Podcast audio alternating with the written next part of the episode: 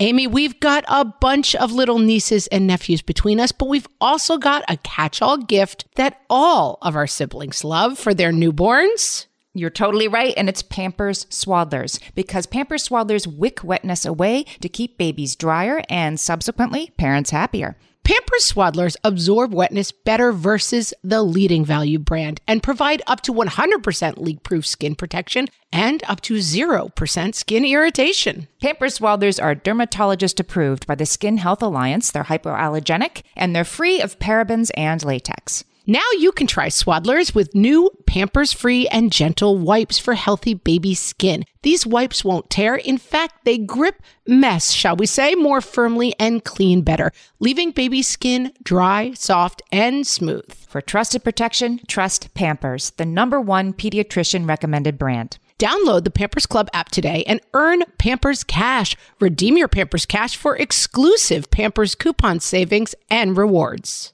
Only redeemable via Pampers Club. Pampers Cash has no cash value. Oh, drop everything. There's a man who needs something. What fresh hell? Laughing in the face of motherhood. I'm not going to say mean things, I'm going to say realistic things with Margaret Ables and Amy Wilson. When you're right, you don't have to push. A podcast that solves today's parenting dilemmas so you don't have to. I could talk about Bridgerton forever.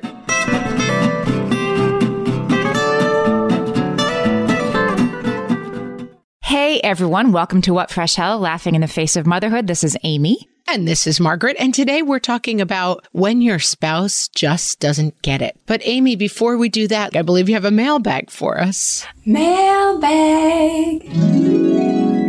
I have a mailbag that I feel like is pertinent. They're not always episode applicable. They're sometimes unrelated. Today, you've found a perfect one. This is a good one. Sarah recently started listening to our show and she really enjoyed our husband crimes episode. That's definitely a, an audience fave.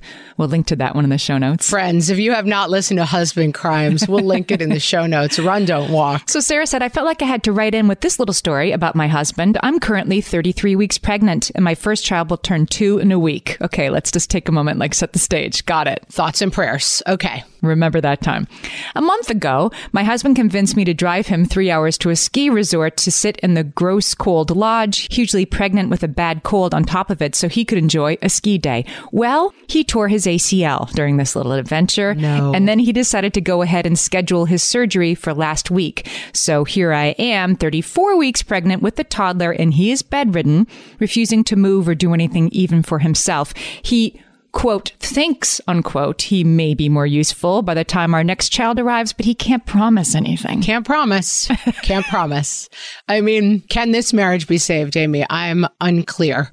Yeah, exactly. This sounds familiar to me that, like, okay, my life is about to change. And so, like, you know, let me do something that's just for me. Like, you thought it was about you, Sarah, pregnant with a toddler at home, but guess what? It's not. We have a member of our family who famously was driving his wife who was in labor to the hospital with the windows down and something flew in his eye. And so when they got to the hospital, he was like, I need to be seen immediately. I have something in my eye. And his wife was like delivering a baby in the hallway. Like, could someone help me?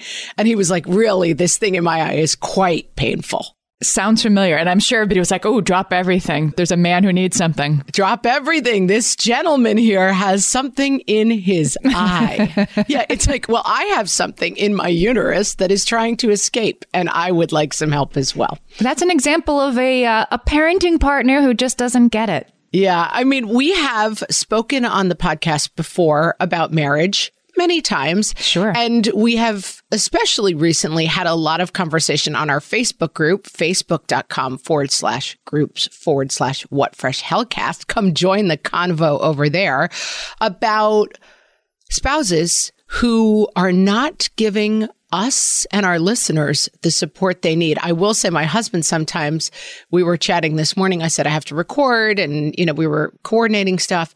He said, what are you recording? And I said, we're recording spouses who just don't get it. And he was like, oh no, I have to run away now. Please be nice. So I'm, I need to leave the country before that episode is released. yeah, he's like, I'm, I'm running for the hills. So we have an episode called Making It Work for the Long Haul with our guest, Belinda Luscombe. That's an excellent episode. Yeah, Yes, that is an excellent episode. We have another episode called Parenting as a Team where we talk about, you know, how to work together as a team. But today we're going to focus a little bit more on the conflicts that arise and how we're dealing with those conflicts, why those conflicts are coming up, and what it looks like when a spouse just doesn't get it. Okay, I love it. Amy, do you know that studies show? I want you to have a seat or take a deep breath and, uh, you know, steel yourself. Margaret, bring in the studies, you guys. I know I have some studies this week. It's very exciting. We're in a role reversal. Studies show generally that having kids reduces marital happiness. Yeah, there's more to disagree on.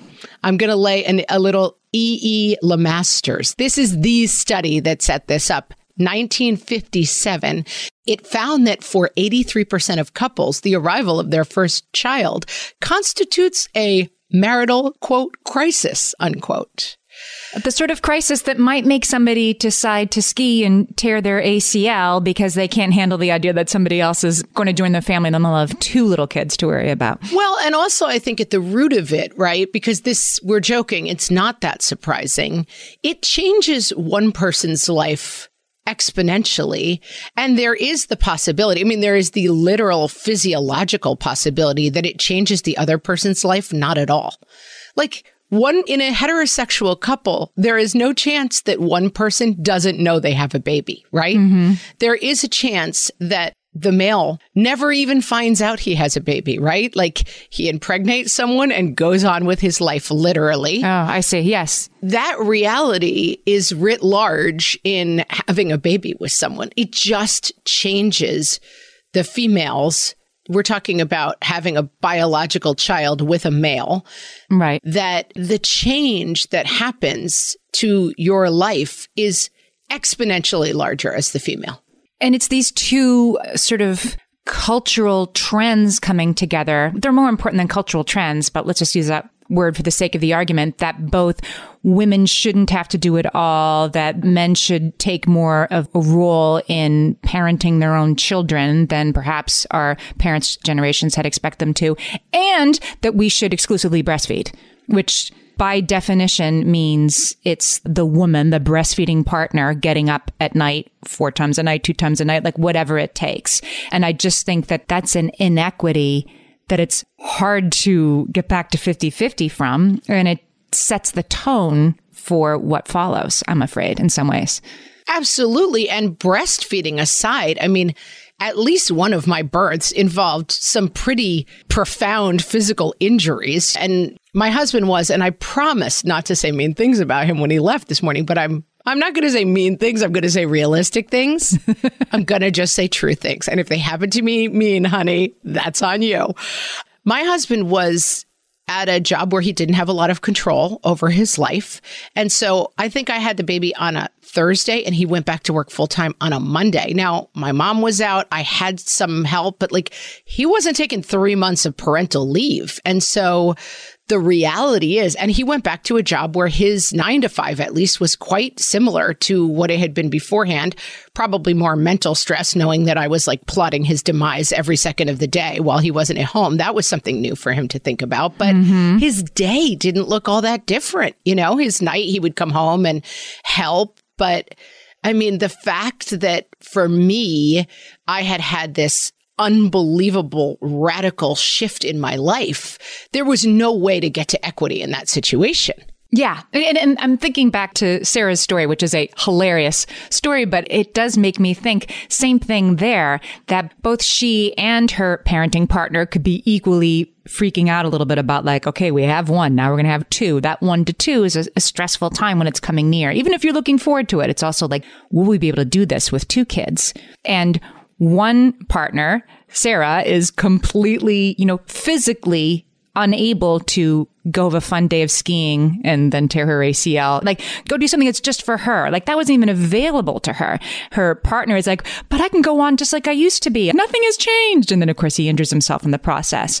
we all want to do that. I took my kids to a Wiggles concert when number two was like six days old. Like he was just out of the hospital because my That was a mistake. one and a half year old wanted to see the Wiggles. I want to revisit the phrase my one and a half year old wanted to see the Wiggles. Like, what was even going on there? But anyway, keep going. For me, it was a like, we can still do stuff. Like, I won't be trapped when I have two. We can go on just like it is when we have one. I mean, so I had a newborn, like so little that of course I was freaking out about having this baby at a concert, but also like my one and a half year old was so young, he didn't even really grasp that the wiggles that he liked to watch on TV were on the stage. Like they were the same. He did not grasp that, Amy. No. No, at all. So, I mean, that's my example of like, nothing has changed. Everything has changed. What was I doing? Yeah. And I do think that there is some biology at the bottom of this that even if we have the world's most supportive partner who wants to do everything, your partner has not had vast physical injuries, is not trying to navigate mm-hmm. breastfeeding, which I'm all for breastfeeding, but I'm also all for being realistic about breastfeeding that it can be. I mean, I got an infection. It was extremely painful, uncomfortable, and high maintenance for me. I'm still glad I did it. And I think breastfeeding is a great idea if you can do it. But I mean, there's no way, especially with a newborn, to get to equity in that way, I don't think.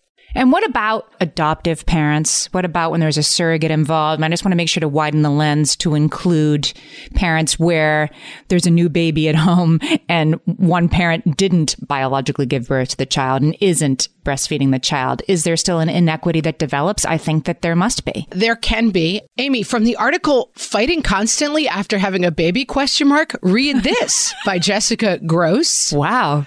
Sociologists theorize that in heterosexual relationships, mothers are more unhappy with their marriages after they have children because they tend to take on more, quote, second shift, unquote, work, childcare, and housework, and begin to feel like their relationships are no longer fair. Surveys have shown that whether they work or not, mothers are doing more childcare than fathers are.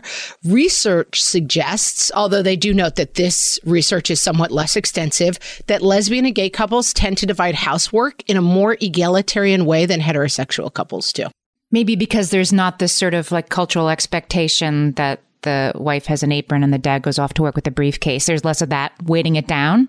Yeah, I think, I mean, there are two things going on as you talk about widening the lens that if you have not physically birthed a baby, you are starting possibly at a closer point. It's like what your entry point is, as we were talking about on a recent podcast. Mm-hmm. Your entry point maybe has more openness to equalness because you're not going to physically injure your partner to replicate what you're dealing with physically if you've actually had the baby. But I do think that a lot of this is expectation and that we've talked about on the podcast that we do tend to replicate our families of origin, right? Yes. And so certainly I come from a generation, my dad was super involved with us as kids compared to the people he knew, but he was not as involved as my husband is. And certainly the idea that there would be any equity in the relationship was not part of the conversation. I have told the story before that one of my dad's friends, I did not hear but it was related to me by my parents,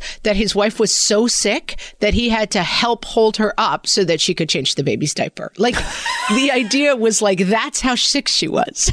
And I mean, maybe that story is apocryphal and it didn't actually happen. And let's pray that it didn't. But like, that's not out of the realm of possibility that like the idea that a dad would change a diaper was so far afield. And this is the 1950s, right? Yes. That it just wouldn't happen. I mean, it was just, it was literally, but I think to some degree, and this is possibly controversial, that back in the day, there was less questioning about roles, right? Well, that's right. The woman being held up to change the baby's diaper is like, oh, my loving husband is holding me up so I can change the baby's diaper. Not like, why don't you change his diaper? That wasn't in the conversation. I think that's right. And I do think that like s- very strict gender roles are terrible, problematic, and I'm glad we're not doing them anymore. But there was some peace in very strict gender roles in that this was your lot in life. But I think some more conflict comes in as we try to find more equity with partners. It's encouraging to know, I think, that gay and lesbian couples are doing this better. It suggests it can be done once we start stripping away some of these gender roles. It can be done, but you know, things have changed and they haven't changed. Like just this morning, I saw on Instagram yet another you know, viral video on now this or whatever about a man who learned to do his daughter's hair. It's actually a loving act. It said the girl would give the mom a really hard time when it was time to get her hair done for ballet. You have to get it into a bun. And sometimes uh, my daughter's ballet instructors were strict. Like, we don't want hair falling out. It needs to be tight.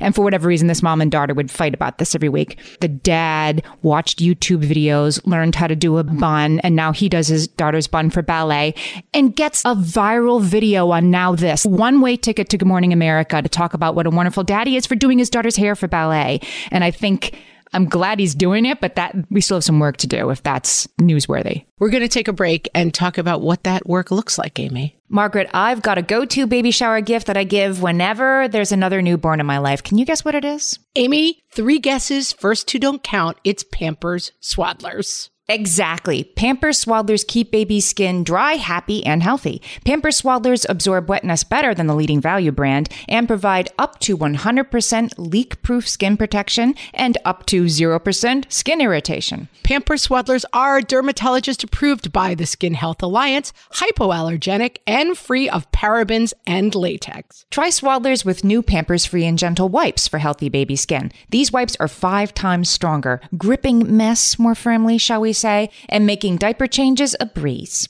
For trusted protection, trust Pampers, the number one pediatrician recommended brand. Download the Pampers Club app today and earn Pampers Cash. Then redeem your Pampers Cash for exclusive Pampers coupon savings and rewards. Only redeemable via Pampers Club. Pampers Cash has no cash value. Amy, you know me well enough to know that my daily power breakfast is toast with peanut butter on top. Toast with peanut butter. It's also, by the way, one of my favorite power breakfasts. So we agree on that thing. We were recently together and we shared some toast with peanut butter. And I'm going to tell you, we used Hero bread. It adds even more protein and fiber to that combo without adding any more sugar. Hero Bread has remade the carby, empty calorie bread products into versions that include no net carbs, zero gram sugar, and fewer calories, plus more protein and fiber, while still being super fluffy and delicious. I was not sure that that particular combination was going to be possible, but Hero Bread has figured it out. Yeah, this is one I'm glad they let us try. It's like it really tastes good. I've been trying to add more protein to my diet, and I would have thought that a hamburger rolls was not the place to do that, Amy. but all of Hero Bread's products, from rolls to tortillas to croissants, we please, offer protein and fiber, zero to one grams of net carbs, and zero grams of sugar. Start your Hero Bread bundle on their website and get 10% off your order. Go to hero.co and use the code motherhood at checkout. I like this bread, people. It's H E R O dot C O and code motherhood for 10% off your order of Hero Bread. Okay, we're back. I have just finished watching Bridgerton. I would like to do a spin-off podcast that is just all Bridgerton all the time. I could talk about Bridgerton forever. Hey. Someone extracted my DNA and made the perfect show to serve back to me. I just really enjoy it. I have not watched it, but I, I have heard that. Well, I saw this on John Oliver's show that season two doesn't bring the sizzle and the spice like season one did. It's not as like nudie Rudy, as my mom would say. It's not as um, you know, explicit, which people are bothered by. But I could watch couples in conflict almost kiss for 500 years and never grow tired of it. Like I just find it very alluring. And what can we learn from the Bridgerton gender What makes me laugh is Bridgerton, you know, it's a romance. It's like The Bachelor. And we kiss and we start our perfect life of happiness. Let's drink wine on a balloon and then land near a hot tub on the mountaintop and make out. Friends, I love you, but this is nothing like what marriage is. You are setting people up for severe mm-hmm. failure because a lot of marriage is kind of stable misery. You know, like you go to work, I go to work, we come home, we take care care of the kids. I mean, my husband and I always joke that it's like, how about another super fun Saturday cleaning party? We're both working and busy, feeding the kids. We fall into bed at night. And then on Saturday and Sunday, we do all the things we didn't do all week, which is like clean the house, you know? Light bulbs, yeah. It's not exactly landing a hot air balloon on a mountaintop and taking a hot tub and making out, you know? Right. And yet you're like, there's nothing wrong. I mean, what I love about stable misery that again, that's Dr. Lynetta Willis's sort of definition. And we love it because it's like, there's nothing to complain about. It's going fine. In fact, I'm lucky. And yet like, eh, is there more? Is there this? And I think the problem can be when we feel that way as uh, women, we can internalize that. And sometimes even our partner, I think, can put it back on us. Like, well, maybe you just need to get back out there and lose that baby weight or like be like you used to be. Yeah, we've seen in the Facebook group, like my husband is saying, you know, when, how long is this going to take for you to like get this act together and get back to being the person I liked? Everyone's reaction in the Facebook group correctly is like, tell him to get his suitcase together and start walking, you know? but I do think that we can fall into where is my like Bridgerton Duke, who I used to go dancing with and like make out with in the back of taxis. Now we're just angry coworkers at the daycare daycare and we hate each other. Yes, your spouse doesn't get it. They don't understand the emotional labor and all of that stuff we've talked about. But there may be parts of it too that you don't get from their point of view, which is like, hey, our life has changed exponentially. And the person who used to smile at me when I walk in the door now angrily shouts, take the baby. I haven't had a shower yet. And I think that there's a disconnect. But I think one part of the conversation that we sometimes do skip when we're talking about this, Amy, is can this relationship be saved? Are we dealing with a partner who we can actually partner with? There's something I say to my kids a lot that I think might come into play here. Okay when they tell me something, they're telling me something about their lives. I have three adolescents. I have 14, 17, and 19 year old. Man, your kids are getting old, Amy. I know. That must mean that we're getting old, but that doesn't seem possible. We seem so youthful. Right. There's something weird about that. I'll have to redo that math. But when Yeah, you had those kids when you were 10, 11, and 12. Exactly. Really hard for you. But anyway, when they're trying to explain a frustration to you and you're like, "Oh, well, sounds like you should tell your teacher that you need a little extra time, whatever. You try to help and they're like, you don't get it. You don't get it. I find myself often saying to my kids, like, you know what? I get that I don't get it. So why don't you tell me a little bit more about that? I think what we're starting from is like when your spouse just doesn't get it and they don't even get that you don't get it, right? That's worse when they want our spouses to get to first is sort of a like, wow, there was a lot more going on than I realized. I guess I never knew that. To hear that coming out of our spouse's mouth who doesn't get it is the first step, but we have to get them there first. Yeah, I think that's right. And being able to have conversations. I think this is predicated on being in a partnership where your partner has your best interest at heart. Sure. Being in a partnership where your partner really wants to support and understand you, and being in a partnership where you are able to function as a team. Like you always say, when you and your husband get in conflict over stuff that sometimes you'll break and say same team to each other. Yeah. So I think we have to say that we're operating in all of this advice from a place that is that you are in that kind of relationship. Yeah. That you are partnered with someone who you genuinely believe wants to help you.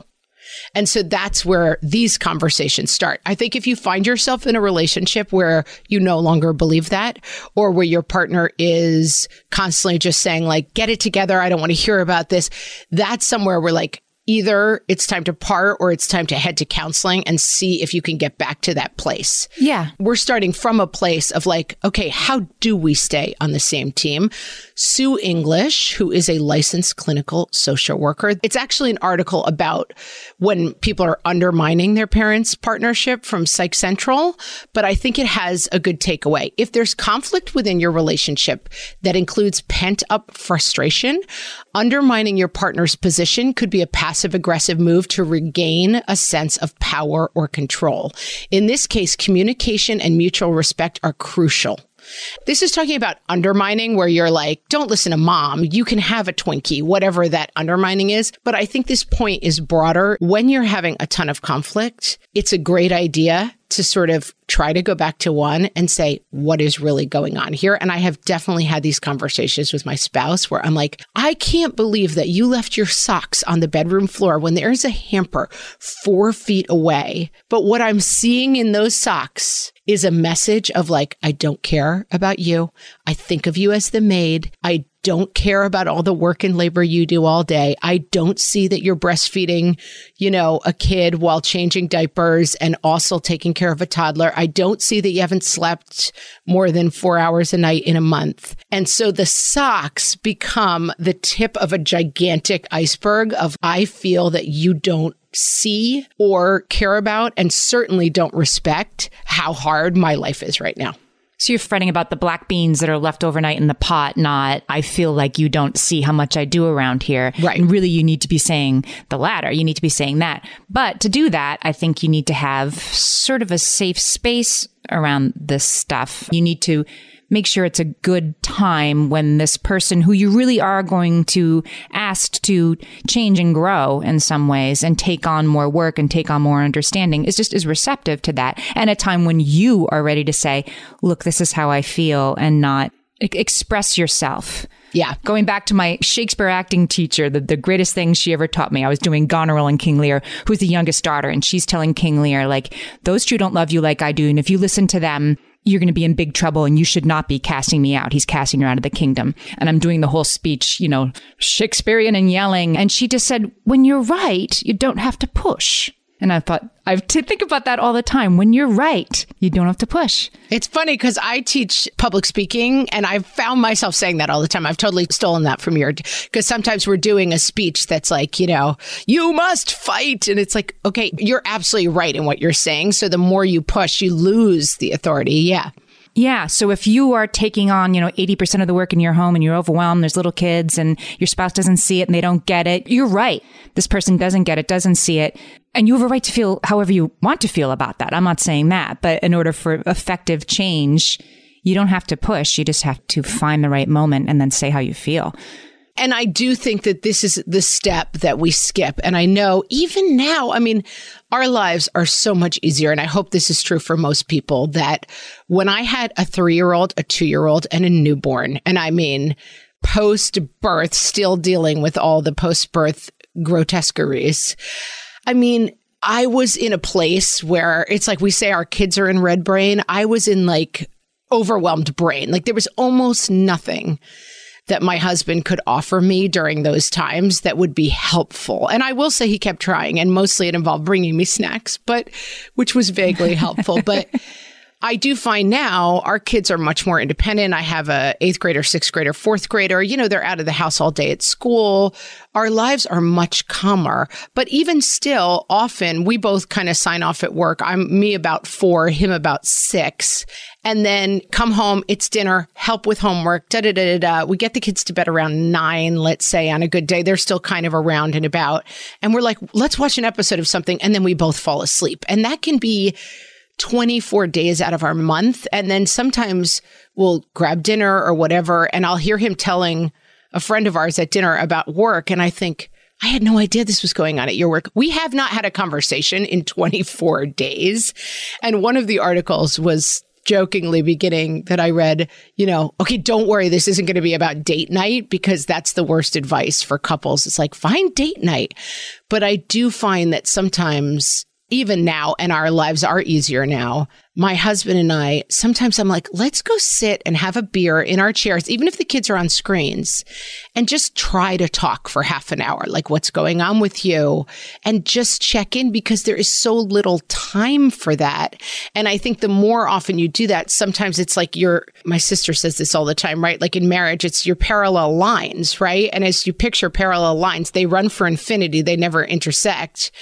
But then if your lines start to get even a tiny bit outside, you're growing farther and farther and farther away from each other on your infinity line. You know, like if those parallel lines tick away from each other a little bit, it's exponentially far away. And I think that's very easy to have happen in a marriage where you're like, I'm too busy getting through my day to ask you how you are. And then I'm extremely resentful of your stupid socks because you don't know anything about me and what I go through.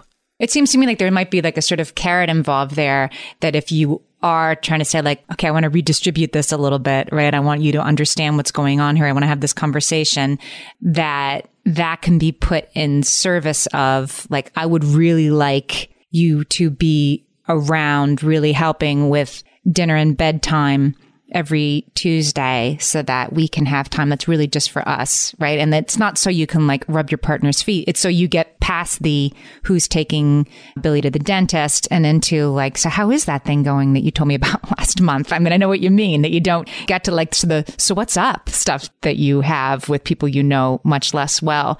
That's a reason to show more of yourself to the other person that isn't just like, oh, sounds like it's going to get really boring and hard around here for me, right? You're not just asking for more help with the pots. You're asking for more presence and that will lead to better things for both of you. Agree. And I have more to say about that. We'll be right back. Margaret, I've been at the research again, looking into metabolic health and more importantly, metabolic flexibility, which turns out is the key to improved energy levels, better sleep, better fitness, all the things. And I found out about all this because we got a chance to try Lumen, the first handheld device that helps you manage your metabolic health. Lumen works when you breathe into it. If you do that first thing in the morning or after a workout, Lumen measures your metabolism by measuring the amount of carbon dioxide in your breath. It's science, people. That lets you see exactly what's going on in your body in real time. Then you use Lumen's app to get tailored guidance to improve your sleep, your nutrition, even stress management. If you're interested in figuring out the effects of different sorts of foods on your body, Lumen is a really cool way to see what's actually happening as your body burns different fuel sources. If you want to take the next step in improving your health, go to lumen.me and use fresh to get $100 off your lumen. That is L U M E N dot M E. Lumen.me and use the code FRESH at checkout for $100 off. Thank you, Lumen, for sponsoring this episode. Amy, when I'm dehydrated, I get headaches, I get cranky, and I don't feel good in general. Also, I am dehydrated a lot of the time. right. because being good with the water bottle is one thing, but getting that sodium and potassium with the fluids turns out that is the key to staying optimally hydrated. So, whether you're looking to hydrate during your workout, while traveling, or at the end of a long night, Sports Research Hydrate Electrolytes have got you covered with over 65 trace minerals, 7 essential vitamins, and coconut water powder. Crisp and refreshing without any sugar, this is hydration powered by sports research. Each box has 16 little stick packs that you can take on the go, whether you're headed to an exercise class, a night out with friends, or a podcasting conference. And did we mention they come in delicious flavors from raspberry lemonade to cherry pomegranate? Stay hydrated with Sports Research Hydrate Electrolytes. Visit sportsresearch.com and use the code WhatFresh at checkout for 50% off your purchase of Hydrate. That's S P O R T S R E S E A R C H dot com, sportsresearch.com, and use code WhatFresh for 50% off your Hydrate Electrolytes order. And now, who does your kid love more, mom or dad? From the What Fresh Hell podcast. Mom carried child for nine long months before enduring the lengthy pain of childbirth. Dad did not do any of those things. Daddy is the best. Mom carefully considers children's well being and safety. Dad can throw the baby like 10 feet in the air. I love Daddy. Mom spent 45 minutes last night carefully supervising homework and repeatedly explaining the concept of fractions. Dad spent four minutes last night singing Havana in a hilarious voice. It's totally Daddy. Mom lovingly crafts healthy meals made of organic ingredients. Dad invented ice cream for breakfast. Oh, for God's sakes, this is totally unfair. Mom provides unconditional love. Dad provides unconditional love and makes fart noises on command. Daddy, Daddy,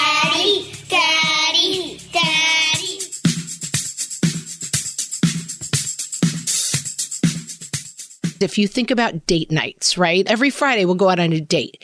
If your whole week is being completely overwhelmed and your partner is really busy at their work and feels like they're always coming home to someone who's like, you left your socks here, you know, Yeah. that you're going to go to date night and just stare at each other and be like, oh, we used to like each other and we don't anymore. I don't care how good this like sushi is. We're, mm-hmm. mad at each other. I think this has to be, as we get to our solutions, like constant small fixes. And I'm going back to Jessica Grose here, Okay. who has a list of suggestions for how to keep this working all the time in smaller ways versus like let's get on a hot air balloon and make out and remember how much we like each other because you're too many socks in at certain points for the hot air balloon to work anymore.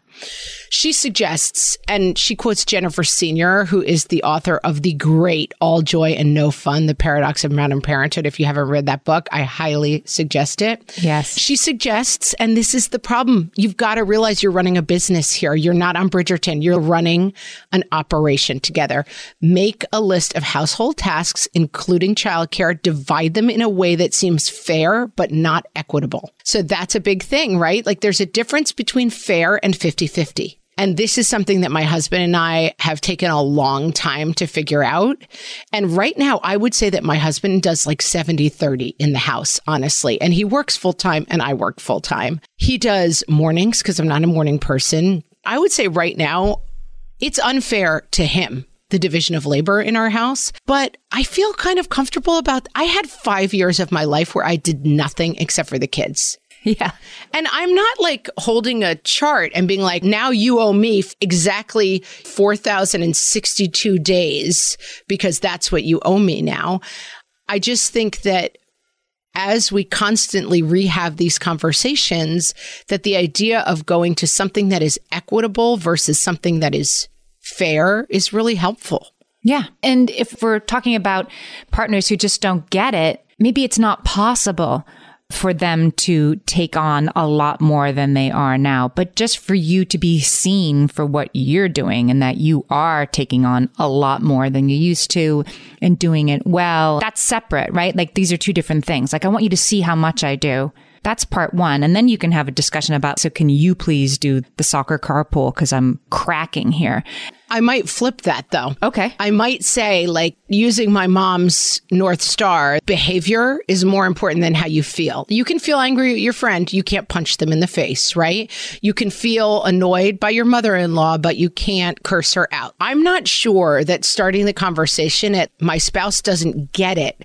Therefore, I have to make him get it is going to get as good results as saying, let's get really clear about what needs to be done in the house and have a conversation about who's doing what. A, I think it'll help your spouse to get it, but I also think it's going to yield better results than a conversation where your spouse is going to be like, I do get it. I do get it. I see how much you do. Like, mm-hmm. I think there's more success to be had in getting into practical behavior than dealing with the like, do you or don't you get it? You know, going back to what we were saying before about the story about the woman who was getting into it with her daughter about her bun. Like for whatever reason, she was giving her mom a hard time about it, but she wasn't giving her dad a hard time. What I do get out of that story is like, we've definitely had that in our household that I'm doing something with one of my kids. You know, like I've run like high school admission processes and college processes with my kid. Gets pretty charged, right? And I am running point on that. And it gets pretty charged between me and the kid. And there have been times where my spouse has stood outside that and been like, whoa, like you two need to stop bickering all the time. Then I need to be like, no, no, no, no, no, no. Same team, right? It's not like, hey, we're not on the other side of the net opposite you. You and I are on the other side of the net opposite. Let's get this kid motivated my spouse has taken on some of the stuff that I used to do. And let me tell you, that is a great way for your spouse to suddenly get it and realize that it isn't like just you and your teenage daughter just blow up at each other when it's all of a sudden the teenage daughter yelling at the other parent about the same stuff. They realize like, oh, it's not my partner being impossible. I think that is so key. And that's a Lynetta Willis ism, right? It's you on the same side of the net versus the problem. And therefore, when your spouse is like, why are there dirty dishes? It seems to me like you just sit around all day watching TV. My reaction is, of course, to like take my spouse by the back of his neck and throw him out the door, Break the dirty dishes. break all the dirty dishes and throw the shards at his eyeballs. yes. But I think as often, again, in the case where you're going to say, this guy and I are staying together and doing this together, or in the case where you're going to say, this person and I are staying together and doing this together, that your goal is to get that person on the same side of the net. And dishes are our common problem. Our dishwasher is broken right now. And let me hmm. tell you, the marital strain is enormous because it looks like a bad cartoon. Like there are literally a pile of dishes. Like if they are going to fall, one of us will be crushed and you will never hear from us again. But we do not have time to get the kids out the door in the morning, both work a full day, get another meal on the table and attack the dishes. And so it's easy for it to become like, why didn't you do the dishes? Me. And so Right. we really sat down at a certain point, like, okay, who's calling the dishwasher repairman? That's you. And also like, well, let's move to compostable plates for the week. Let's find some solutions together so that this isn't a problem of like you and I murder each other over the dishes, which was, you know, tantalizingly close at some point last week. Mm-hmm. Getting compostable plates, like that's a solution. Like dreaming that there's going to be some freaky Friday thing that your spouse is going to wake up one morning in your body and is going to finally see that it's really actually hard what you're doing right now. Not going to happen. It would be nice if it could happen. It's probably not going to happen. Let's get down to behavior. I'll do the breakfast dishes, you do the dinner dishes, and every kid has to wash every dish they touch. My kids are old enough to do that. But we're not finding solutions. We're just letting the problem become a huge thing between us.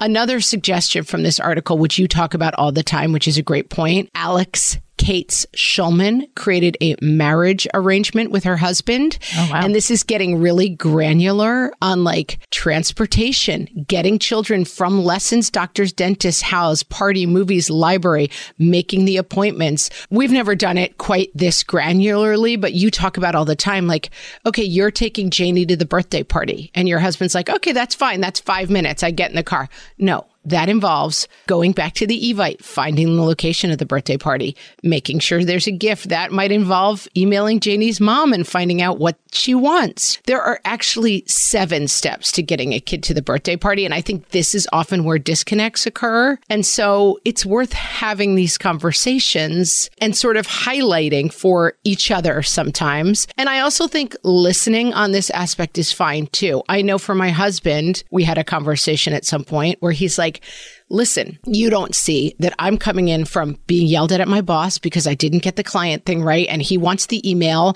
And I'm coming home and my boss has called me in the car to say, I need you to resend those specs for the widgets right as soon as you get home. But when I get home, you're standing there with a baby and trying to hand it to me and you're ready to be done with your day. If you can identify the pain points and try to say, okay, so I need to adjust my expectations, but that for the first half an hour where you get home from work, you're checking stuff that might have gotten forgotten. You're still at work for that first half an hour. You're changing out of your clothes. You're getting into com- whatever it is. And I may say like, that's fine Wednesday and Fridays, but the other days I need you to just take the baby and figure it out on your own. You just brought up something there that I think I want to double click on, which is it's possible that you don't get everything that's going on in your partner's life or head either. There might be things that you don't get and asking the person that you love to grow or change or understand things more. In order for that to be effective, you have to open up and be available for change and growth yourself. That's the hard part, right? When you're having these difficult conversations, like, no, no, no, you just need to fix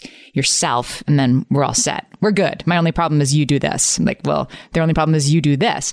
Everybody's had so many years of doing a ritual that does not involve children. Coming home at work at night means opening a beer, checking, you know, the sports scores, changing clothes, playing my video game for an hour, whatever that has looked like for you or your spouse beforehand.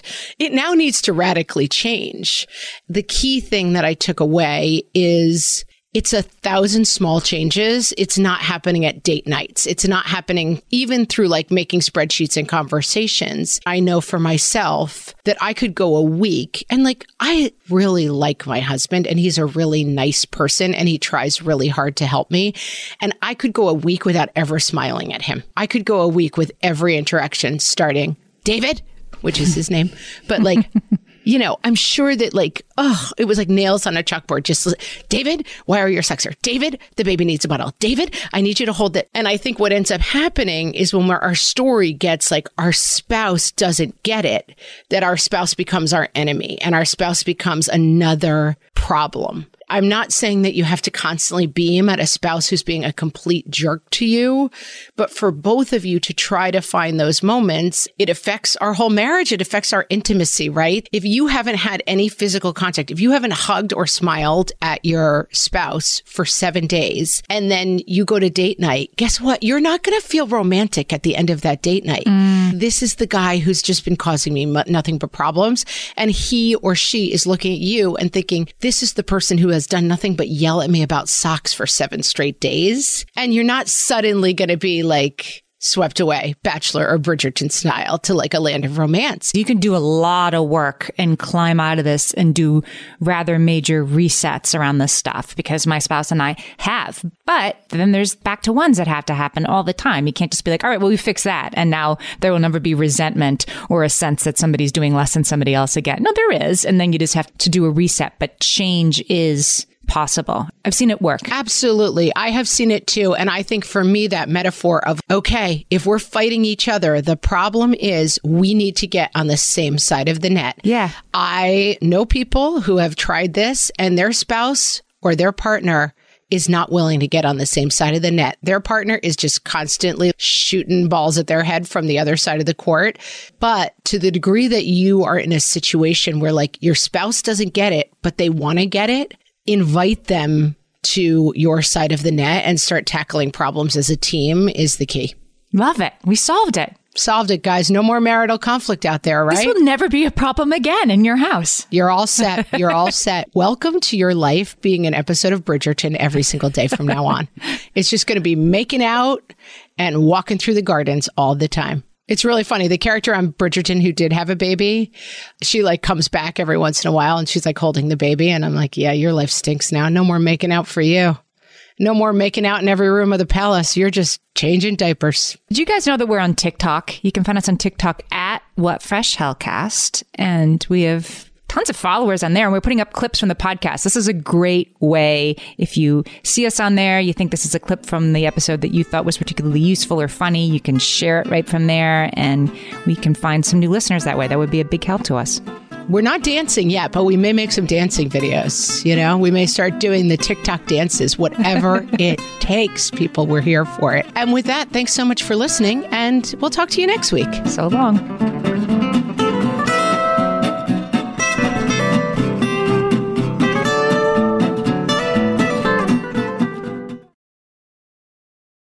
Well, hey there, busy mama. Are you looking for ways to make your life easier, your home less chaotic, and at the same time add more joy to your life? My name is Deanna Yates, and I'm the host of Wanna Be Clutter Free, a podcast all about letting go of the stuff we don't need in our lives so that we can focus on what truly matters. Don't worry, I'm not going to tell you to throw it all away or make you feel guilty about keeping something you love, no matter how many other people don't quite understand it but I will give you practical and, more importantly, actionable advice so that you can make progress right away. And you won't just hear it from me, there are amazing guests too. It's like having your bestie in your pocket telling you it's okay to let go of the things that are not serving you and your family in a totally non judgmental way. So join me over on the podcast where we can work on progress over perfection for those of us that want to be clutter free.